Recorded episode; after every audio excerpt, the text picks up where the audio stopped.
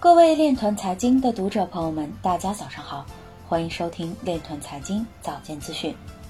今天是二零二一年八月二十六日，星期四，农历辛丑年七月十九。首先，让我们聚焦今日财经。泰国 SEC 为数字资产托管人提出新规则。韩国政府表示，已有二十一家交易所通过韩国信息安全管理系统认证。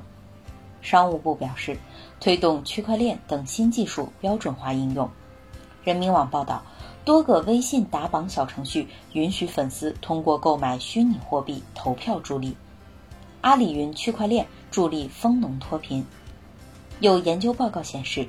加密货币市场到二零三零年将增长两倍多。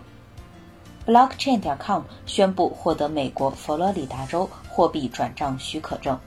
百威啤酒以三十以太坊的价格购买了 Bear ETH 域名，并尝试进军 NFT 领域。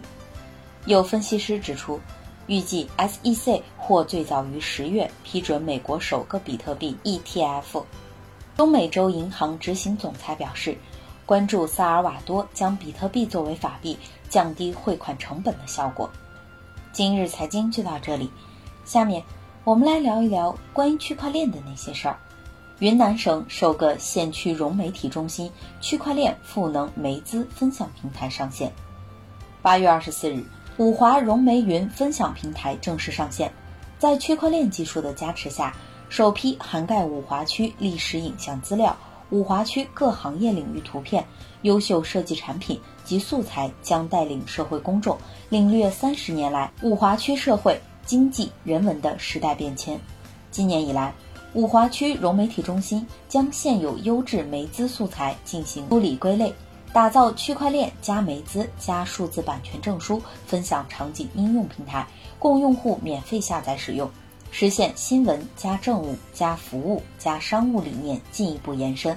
五华区新闻出版局局长张颖表示，这也是区块链技术首次在昆明乃至云南县区融媒体中心的有效应用。以上就是今天链团财经早间资讯的全部内容，感谢您的关注与支持，祝您生活愉快，我们明天再见。